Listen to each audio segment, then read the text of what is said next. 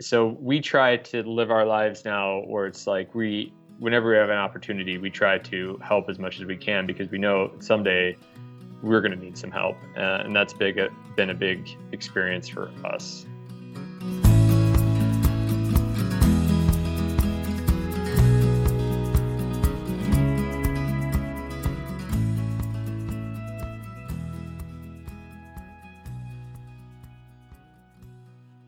If there's something I've learned hosting this show and just, you know, living life in general, it's knowing that life can change in an instant, uh, forever. And Ryan's story is just such an amazing example of that. Um, and, and when I say life can change forever, I don't mean good or bad necessarily. It's kind of up to you what you decide to do with these changes and these pivotal moments. Uh, but for Ryan, when he encountered a goose, he didn't realize it, but his piloting days and even his mountaineering days were going to be behind him from that moment forward, but his full time sailing days were ahead of him. You're going to have to listen to the episode to find out why. Um, but before we jump into it, I wanted to let you know that we are actually relaunching our Patreon page today. New and improved. We've made a whole new set of tiers, a whole new set of rewards um, and incentives for you to uh, go and support us. You know, we've got everything from a couple bucks a month all the way up to 20, 30 bucks a month. And all of those tiers have uh, different benefits to them. Biggest of all, ad free episodes. Yes, we have tiers now that have ad free episodes. So if you'd like to hear these episodes without any ads, without any extras, go to our Patreon page, support us on a monthly basis, and there is a tier that will allow every episode to be ad free. You know, for the folks that have been supporting the show, this is just to thank you. I know that I haven't been super active on Patreon, but that doesn't mean I don't appreciate the help. This is a very grassroots community, and every bit of support goes, honestly, a really long way to cover our bills. So if you'd like to support the Adventure Sports Podcast, go to our show notes. Uh, there's a link in there and uh, you'll be able to uh, to sign up help us on a monthly basis. And for everyone that has been helping us for for years now, thank you so much from the bottom of our hearts. Um, we're excited to see the growth of this show. It's growing every month, and uh, I can't wait to honestly continue it. So, all right, let's get into Ryan's story. It's uh, it's going to be a good one. So buckle up.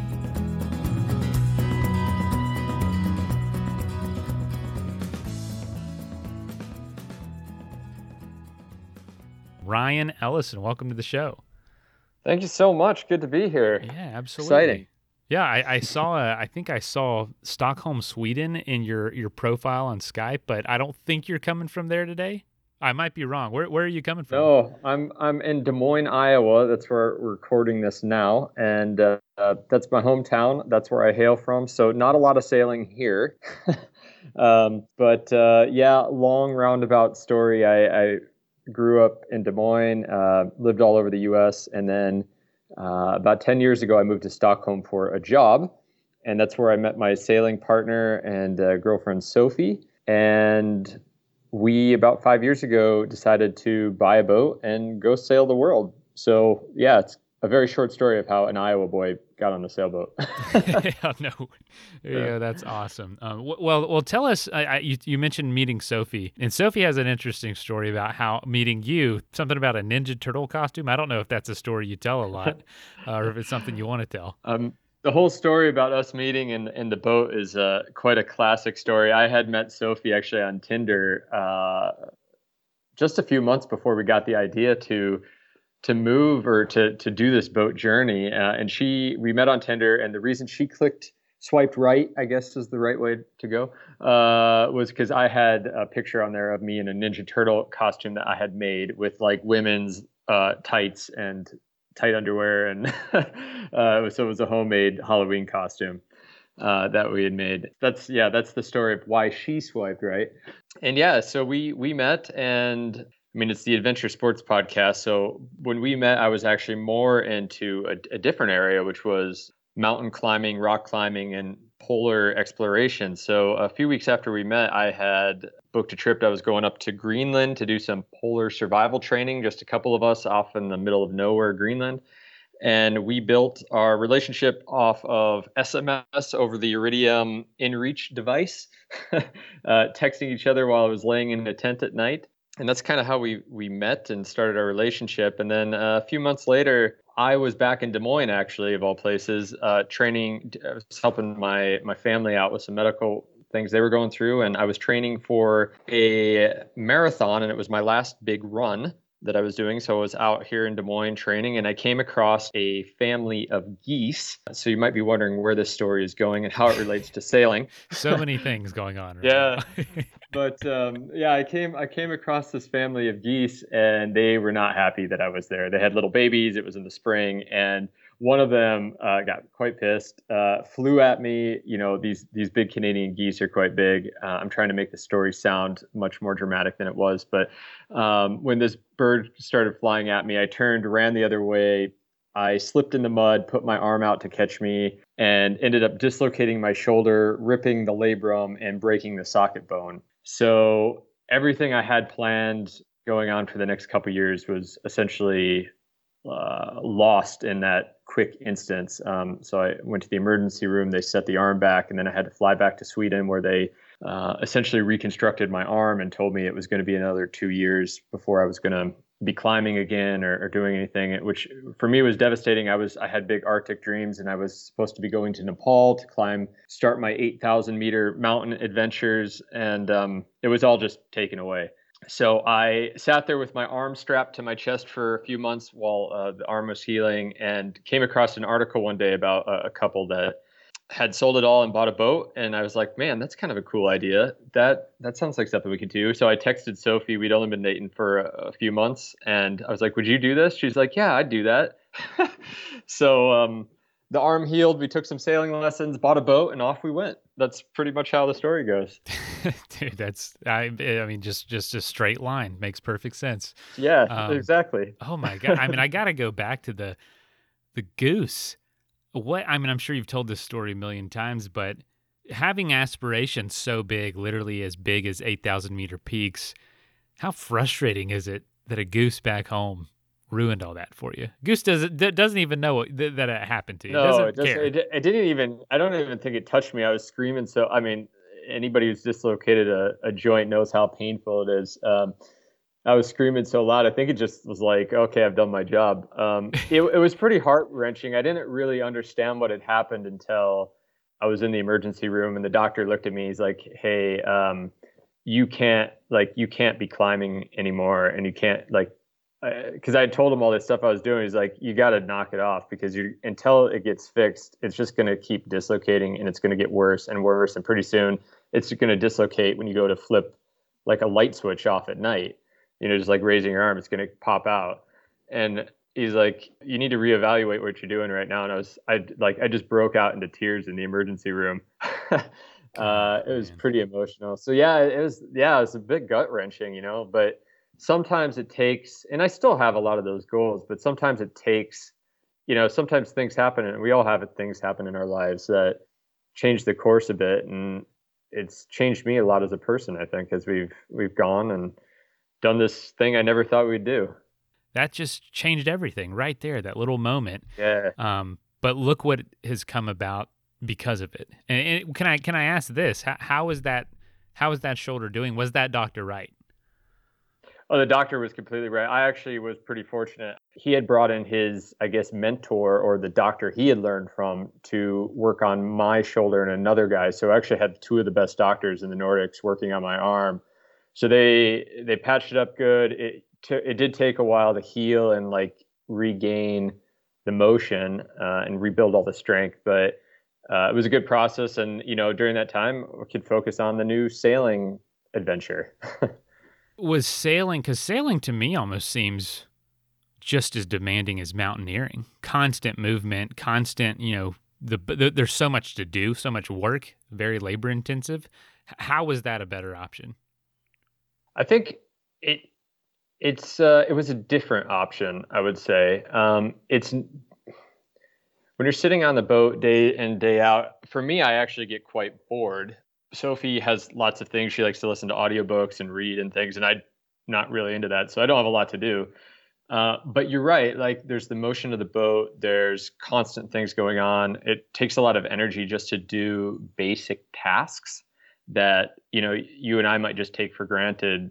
The, even like going to the toilet is it can be a, a, monumental thing, especially if you're sick and the boat's slamming around and you're trying to hold on to stuff. And oh, yeah. oh, you know, it's just It's just like a, a, a life necessity you have to do, but it can be so hard, and it can, you know, even for some that are really sick, it, it's like this daunting task that you're trying to avoid. So that part of it has been interesting. It's not as physically demanding on the other side, like you know, rock climbing might be, whereas you know you're kind of doing you're doing this exercise with your arms and your legs all day. It's just different. Eh, but the thing I tell people a lot of times is you you get yourself into a situation where with a boat when you especially when you go offshore away from land for multiple days on end that you are now in a situation that you can't get out of. So if the weather's bad, you just got to deal with it and if it's hard going to the toilet for five days, you just got to deal with it. Whereas if, if you're on the mountain or if you're doing a, a big marathon or if you're doing a triathlon, those are activities generally that you could just stop and say, hey, this like sucks right now. I'm going to just take a break. I can collect my thoughts. But the sailing offshore, it just, it doesn't stop. so if you get into it, that can be this, no, and, and that can be a really big mental like a mental challenge for a lot of people and i think that's why a lot of people get sick on boats because they they start feeling the waves and the, the motion and the and being uncomfortable and then they say to themselves oh man like i've got to do this for six hours or 16 hours or six days.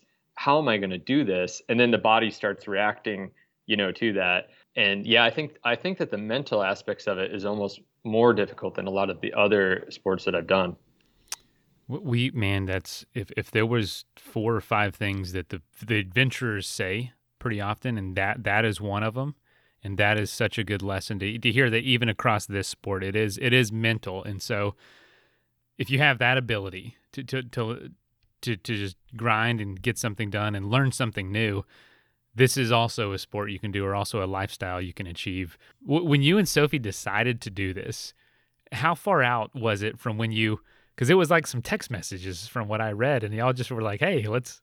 What you, you kind of took the temperature, and she was like, "Yeah, let's do it." How far from then until you were actually out there, and what and what did that look like? We I so I sent her that text message just after I had my shoulder surgery, which was was maybe like three months after we met, and then obviously it took me a while to to I had to get my arm moving again. I mean, we couldn't go do sailing lessons until I could like was functional, but that I was able to get on a boat maybe seven or eight months after I'd had my surgery. I wasn't hundred percent, but it was enough that I could, I could, um, I definitely wouldn't have wanted to been on an 8,000 meter peak then, but for on a boat, it was okay. So we did our first sailing lessons in January of that, that next year. So maybe seven or eight months later, it still hadn't been a full year that we'd been dating and we did two weeks of sailing lessons and we just did it with ourselves just sophie and i and an instructor because we wanted to see if we got along well on a boat and how we as a couple like interacted in in that space. And then we also wanted it to be two weeks because we knew we would we wanted to maybe live on the boat and we wanted to see what that was like being on it longer than just maybe five days. So we did that and then at the end of it we're like well yeah this this seems good. It seems like we could manage this. And i th- think we bought the that was in january of 16 and we bought the boat in April of 16. So just after a year after of us uh, meeting, essentially. And then we spent two years with the boat in Stockholm, kind of getting to know the boat, getting to know how to sail. Because two weeks sailing lesson actually isn't that much time that on a boat. We learned that right. very quickly. Well, so we were I was going to ask, like, was it just? Could you get a lot? I'm like, is it one thing that was daunting, and then you really learned a lot, and like, okay, I grasped this, or is it really as complex as it seems. you know, I so I I was on a bit of an advantage because my college, why I went to college was for commercial aviation, so I got all my pilot certificates yep. in school, and that helped a lot going into sailing. Um, and yeah, I mean, what we always said in aviation was you don't really learn how to fly until you start teaching people or until you're off on your own. And we Sophie and I experienced that firsthand on the boat. So we got out of sail classes and it was like, yeah, we know what we're doing. And then we got the boat ourselves and we're like, we have no idea what we're doing, especially on our own boat. Uh, so yeah, we spent about two years learning. And then in, let's see, that would have been 16, 17, and 18, in the spring of 2018, we left Stockholm. Uh, off on our adventure. And the original plan was just to do an Atlantic circuit, to, so go from Europe down the Caribbean and then back in one year. And we just decided along the way, like, let's just keep going. Let's see if we can make this a lifestyle and, and do something with this. So we've been on the boat for three years, and we've told ourselves that we will keep doing this as long as we enjoy doing it and we have the money to do it. So that's our plan. That is awesome. The original plan go to the Caribbean and, and back when you were out and heading towards the Atlantic, what did that feel like? Because to me, that just seems like you're just going out to space. You know, you're just out there. And we, I know we talked about being stuck during storms, but what was that sensation of knowing we're we're heading across one of the largest bodies of water in the world? Well, so as I said in the beginning of the the podcast, I had been when I first met Sophie, I had been in the outback of Greenland, which is also very remote part of the world. So personally, I had some experience with uh, that type of an environment, but mentally, I don't think I had really thought about the fact that we were like when we're in the center of the Atlantic, even though there's other ships out there and there are networks available to help if you need that, you're really in some of the most isolated places on the planet. And the first time we crossed the Atlantic, uh, we've done it twice now uh, we just did it, Sophie and I, because that was kind of my dream, as I wanted to to do it shorthanded, they call it. So it was just Sophie and I on the boat, and that was pretty eye opening and pretty stressful for me mentally because I was just like, man, we are in the middle of nowhere. And you look on the chart with your little boat there in the center of nowhere, and you're like, all right, all the preparations that you made, all the learning that you made along the way, like yeah, I hope it all comes through for us because there's nobody out here to help us right now. Um, and we learned a lot on that first passage. I mean, we had some stuff break. We found ways to deal with it. Uh, it was really tiring. It was exhausting. It pushed us both individually, but also as a couple uh, to work through things. And we made it. And I think we were pretty happy that we made it. Um, once once we got there, and it was a good exercise. This second time that we've crossed, weather-wise was a little bit challenging. We went from Bonaire all the way to the Azores, so back from west to east, and we brought a crew member on for that trip, and that that changed the dynamics a lot. We're still off in the middle of nowhere. I, as a captain, have a little bit more responsibility because now I have this like third party, this person that's I'm not really related to, that's on the boat that you have to take care of, and but it, it also relieves some stress because you have some extra hands and things. So yeah, it's uh, it's definitely an experience being out in the middle of nowhere and just relying on yourself to live and survive. What did that do for y'all as a as a couple? I know I know this was almost kind of from the beginning of your of your relationship, but just knowing you had to rely on each other, you had to work together. I mean, was that was that more challenging than you thought, or did did y'all just work pretty well in that way?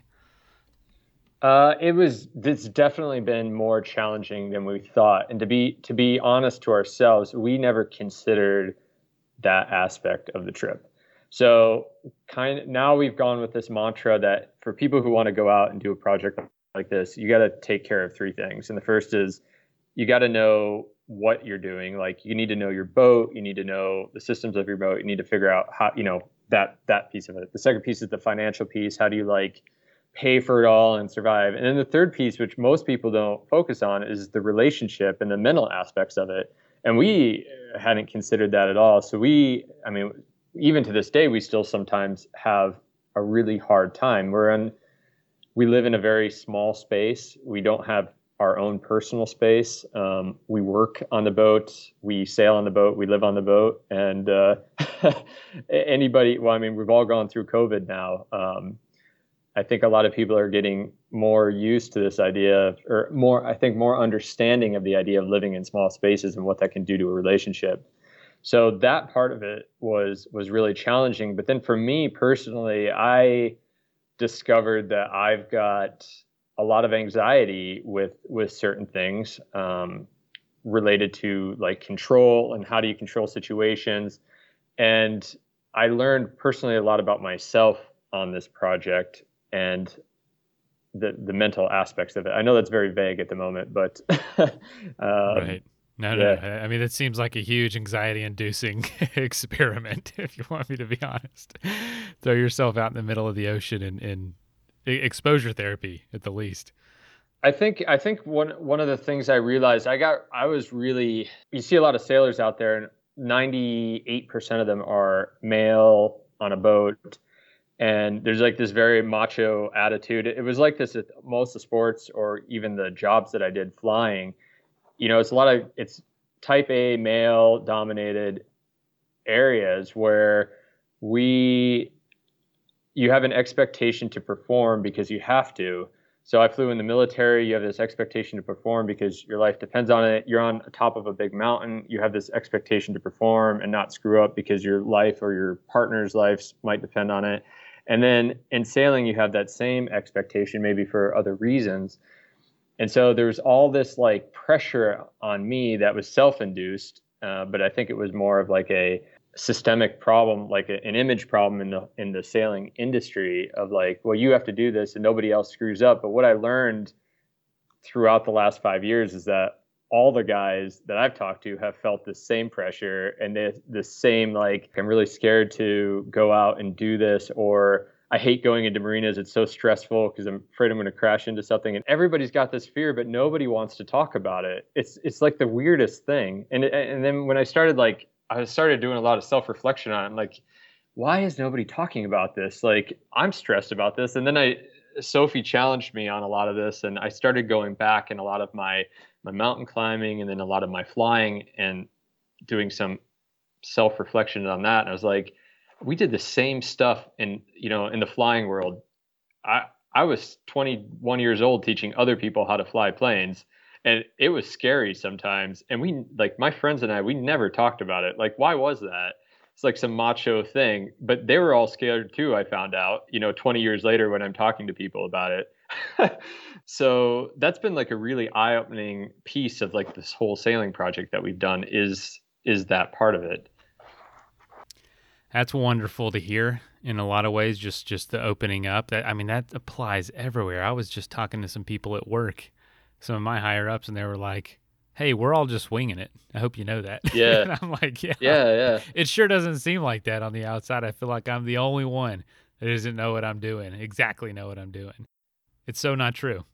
No, it's not. And uh, the first year we had the boat, the first season, we um, uh, we were taking. It was the very last sail. We were taking the boat over to a marina so that they could haul it out for the winter and store the boat and it was really really windy that day. Like these were winds that sophie and i had never ever been in and i was a bit stressed about it. And we got we did fine getting out and getting going and we got to this marina and the first tried, time we tried to get in the slip it just didn't work. So we backed out and tried it again. And in the process we the boat got pushed up against some uh, small boats with their like outboard engines up so the propellers were sticking out. And it it ended up like all those boats were fine but our boat got like the the paint on the side of the boat got all messed up. We had big swirl marks from the propeller all the way down the side of the boat, and you know we got it docked eventually. And I was just like, I felt like such a failure with it. It's like, oh, you know, I can't even like manage this boat and we're going to go live on it and sail around the world with it. We got home and I was just so down and depressed about it. And, you know, how are we going to get this fixed? It's going to be so expensive. And uh, called some sailing friends of ours and they were, I was telling them about this and they're like, there was a big super yacht next to us the other day with professional captains on it and they did the same thing the exact same thing, except the boat was stuck against these propellers for like an hour and it put like a hole in the side of the boat. So, you know, after hearing that, I was like, all right, if a professional captain can do that, I guess I can give myself a little space as well. Right. So, absolutely. Yeah, all, there's always a failure bigger than you. is what you can yeah, say. exactly, exactly. Yeah. No, that's not a great way to frame it. But well, well, well, tell us this. You know, despite despite that stress, despite that fear and that anxiety that, that this lifestyle or pursuing anything outside the box can can can induce, can you share a story or t- tell us why it's still worth it to you to get out there and go? Is there any sort of way you can illustrate that for us? I think for us, uh, absolutely, it's it's a hard life. It's not for everybody. Um, there's I'll give you the bad stuff first. There's definitely times, you know, you just want to sleep and it's three in the morning and you're on anchor and you're up in the rain in your underwear because something's wrong on the boat or the boat's dragging the anchor or something, or somebody's hit you and you just want to sleep. Like those days suck. But what what this trip and what this project has done is really opened our eyes to the rest of the world. We were already a bit international. Sophie and I had moved countries for jobs and traveled a lot around the world for work. Uh, but we've been able to explore the planet, meet people and cultures from everywhere. And it's been amazing. That part of it has been absolutely amazing. And the people that we have met along the way on other boats or on islands or different countries that we visited has just been like it's super cool and it's something that you won't experience if you say oh we're going to go to portugal and we're just going to take a plane and stay there for a week you will not experience a culture or a place like you do when you have to sail there and then you've got to sort out logistics in terms of clearing in with customs and getting packages sent in and figuring out where the laundromat is and trying to find a dentist in the middle of the night. Like you just aren't going to experience that if you fly somewhere for a week, you know? Uh, and that's, I think, the piece that keeps us going.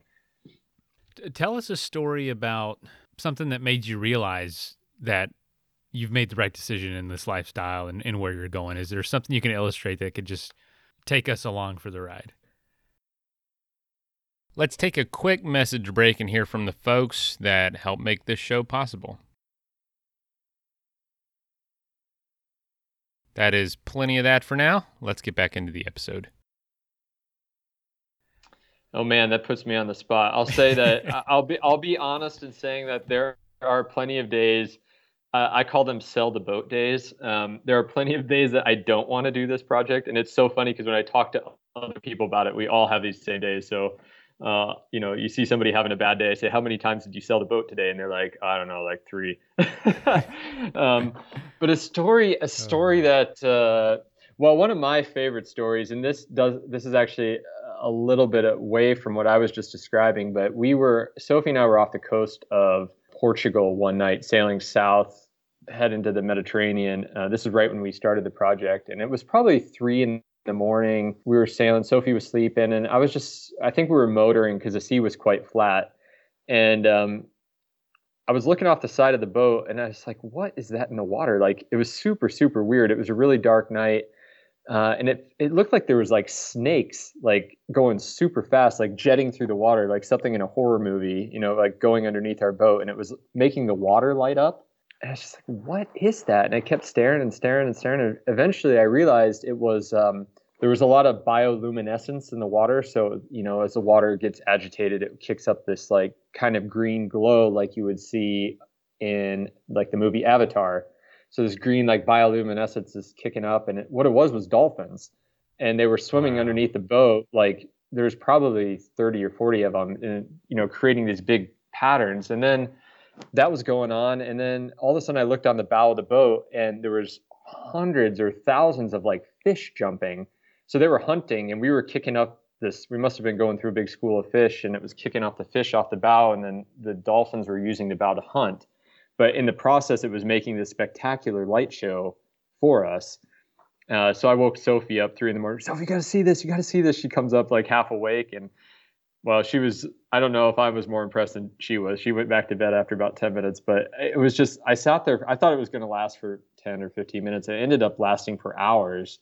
Just sit there to watch that. And that's not something that most people, I think, get to see in their lives is an event like that. Um, and it's those types of things that that keep us going. I'd say.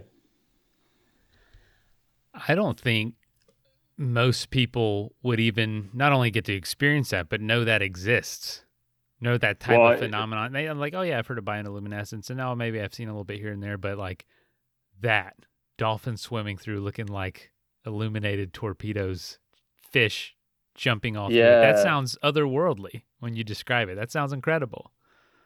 Yeah, it was like like I said, it's kind of like an Avatar movie, and I like exactly like you say. I didn't even understand that that type of thing could could happen.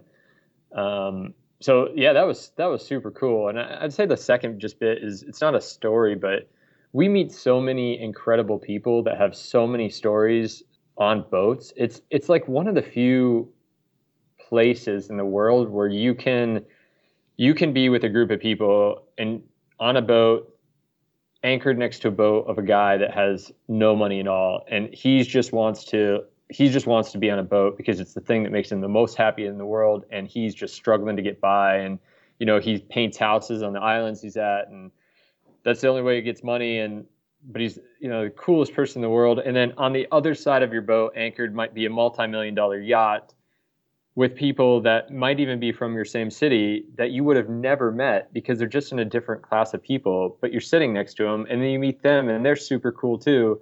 And you all get to enjoy the same sunsets and the same experiences, and kind of be as as one. And that was something I was not prepared for either. Was just this like kind of coming together of people from different all different aspects of life uh, which which is also I think really really unique in that in that business. That is really cool. What what would you say you've learned from from the mindset you you had setting out?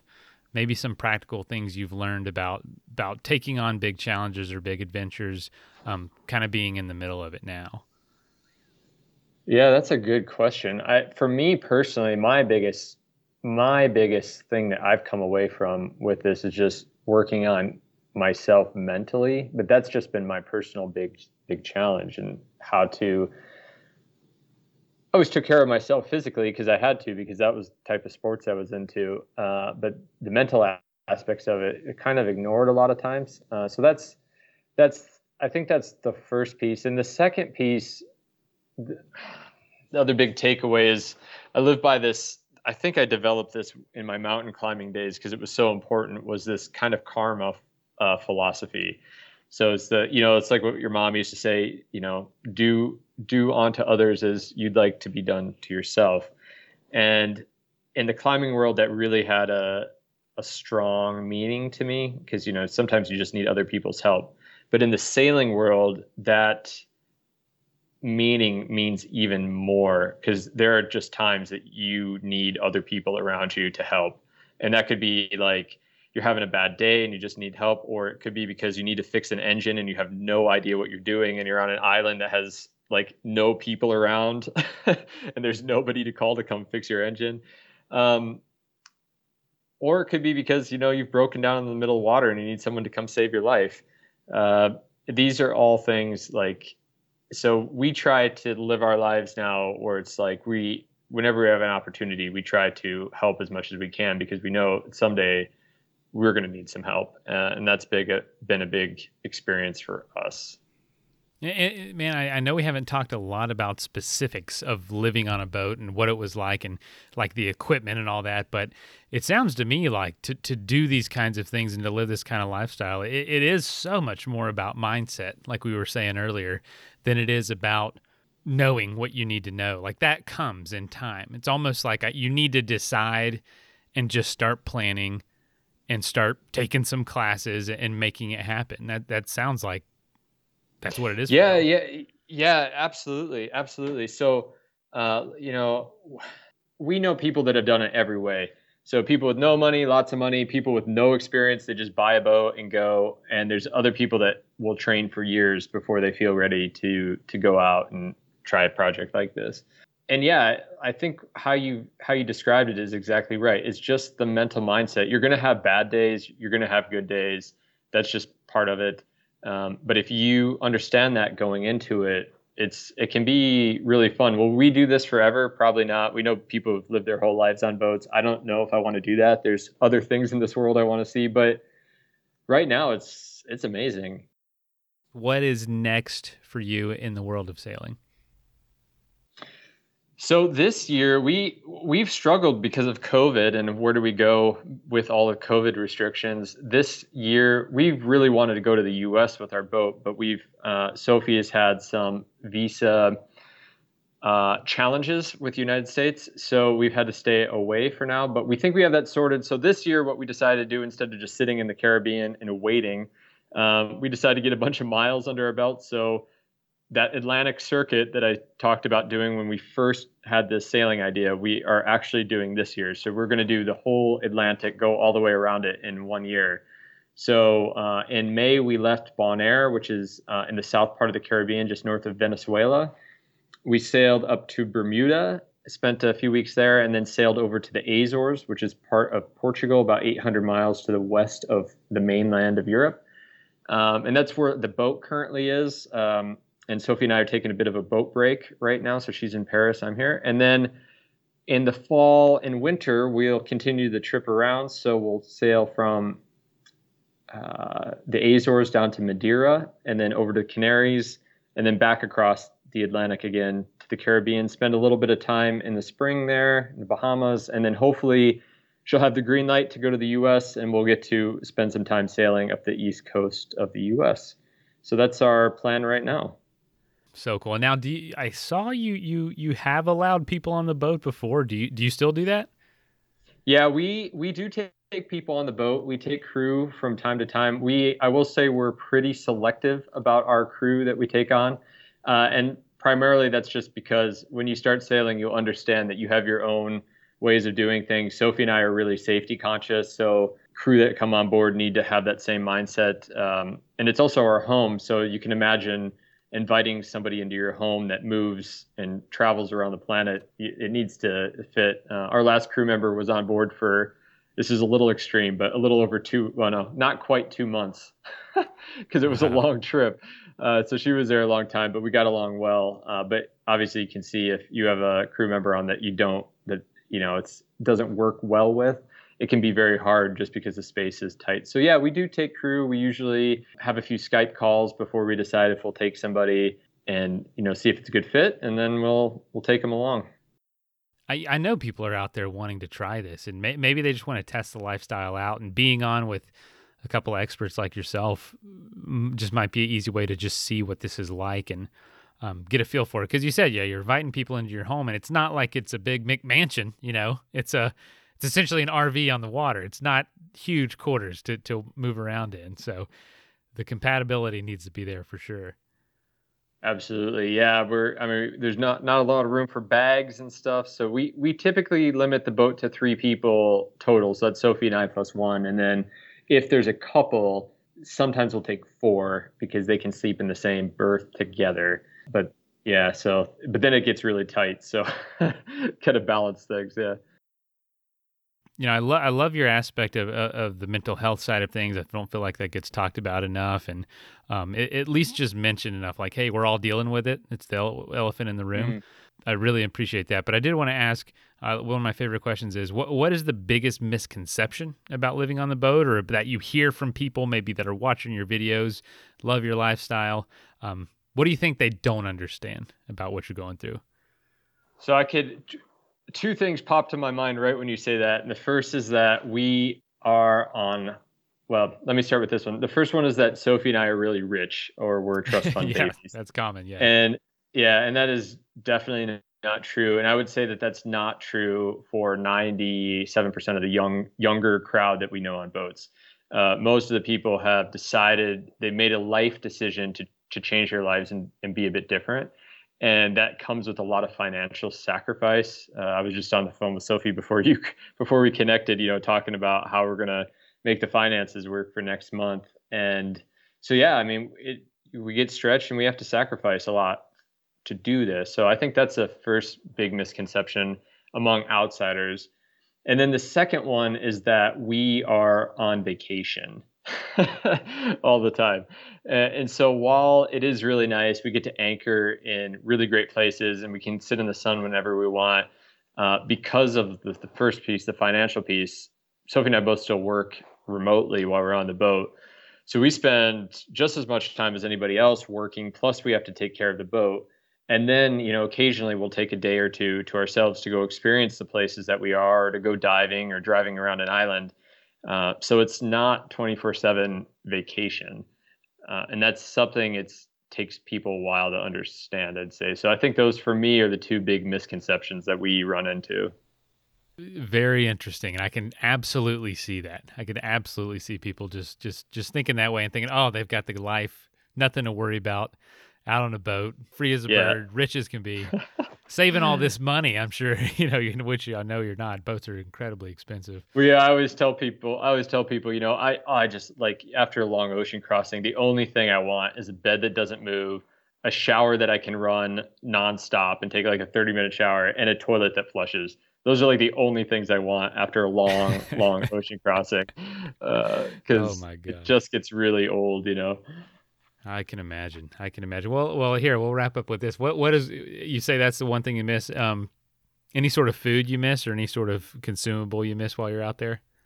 If there's people listening that really want to do something like this, I'd say I'd say the best thing is find a French uh, a French woman to do or a French man to do the project with because uh, Sophie's French and uh, she's an amazing cook. So we never have a uh, a shortage of excellent food on board, even underway. So she will sometimes, in, even in the biggest seas, disappear downstairs and be making fresh bacon bread or eggs Benedict from scratch. Um, we even did a full Thanksgiving meal from scratch uh, underway a couple years ago uh, in the middle of the Atlantic. So that would be that would be the thing. So no, I don't miss the food because we have plenty of good food on the boat.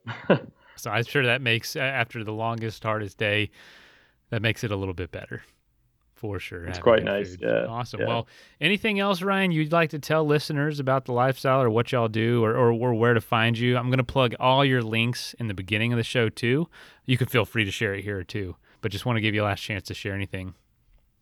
No, I just think if people, you know, this doesn't have to be sailing, but if people want to get out there and, and do things, and that could be, you know, running a 5K or running across the U.S. or getting in a boat and sailing around the world, you know, you can't wait to forever to do it. So just get out there and do it. I think it's and, and, we're all scared when we go out to do it too. So don't feel alone with that. it's scary to change your life and change your habits, uh, but it's I think the rewards are worth it in the end. So that's it's true for if it's true for you, it's going to be true for all of us. It's, Absolutely. it's scary. It's going to be scary. yeah, that's worth it. But um, all right, man. Well, have a great day in Des Moines, and uh, yeah, we'll talk soon. Thanks. Thanks so much. All yeah, right. have a good one yourself.